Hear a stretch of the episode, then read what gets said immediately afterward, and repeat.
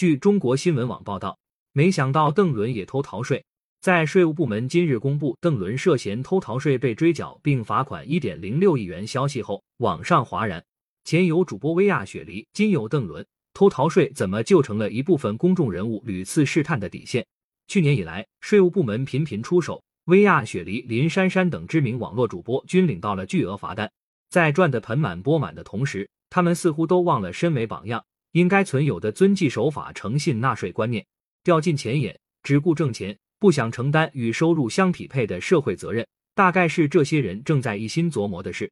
邓伦今次被查，也是一次有力的提醒。再狡猾，也逃不过执法部门的火眼金睛。再看一眼邓伦个人微博简介：好好做人，认真演戏。这时成了一句极度可笑的标签。真的，从一先守法吧。感谢收听羊城晚报广东头条。喜马拉雅语音合成技术，让您听见更多好声音。